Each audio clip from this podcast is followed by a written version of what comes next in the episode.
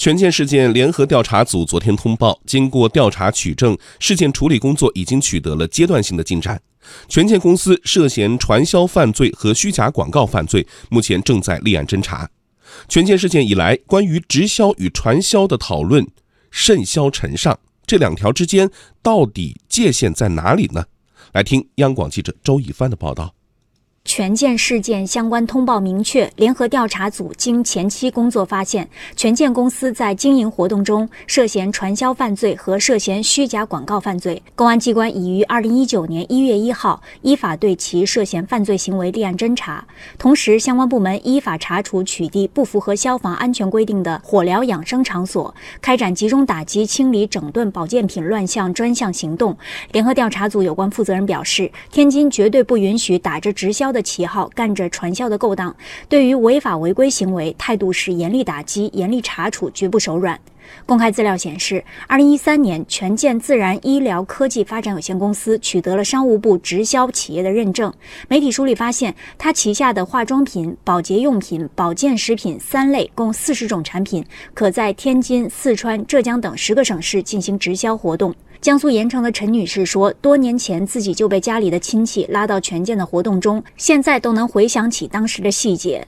到镇江去听课，从一路上他们有工作人员在车上反复的用小喇叭在给你宣传。他第一步就是你有什么病就能治，然后呢，第二步呀，你不但能治病，而且能挣钱。你要你想想房子呀？你想想宝马呀？真的是特别的有这种诱惑性跟这个鼓鼓动性。在陈女士看来，这种拉人头靠鼓动来进行销售的模式，已经不是合法的直销。按照我国直销管理条例，直销是指直销企业招募直销员，由直销员在固定营业场所之外，直接向最终消费者推销产品的经销方式。在法律上，两者之间究竟如何界定？中国人民大学商法教授刘俊海说，区分直销和传销有这样几个标准。直销呢是经过商务主管部门颁布专门的直销行政许可予以确认的啊一种商业销售方式，传销呢是被法律禁止的啊一种营销方式。不但禁止传销条例，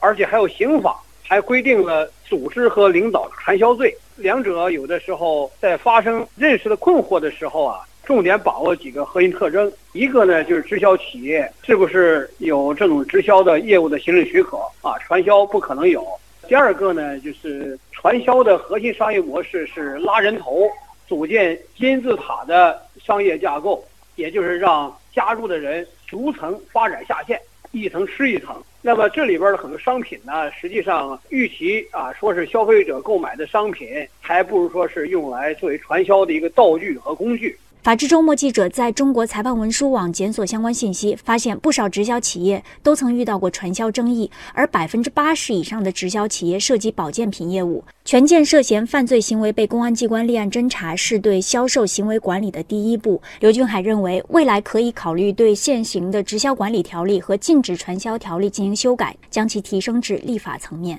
因为两个行政法规，包括直销条例和打击传销条例呢是。二零零五年颁布的，距今呢已经近十四年了。我个人认为啊，下一步啊，应当啊，对于现行的啊规范直销条例和打击传销条例啊，进行啊全面的修改，从行政法规上升为法律层面。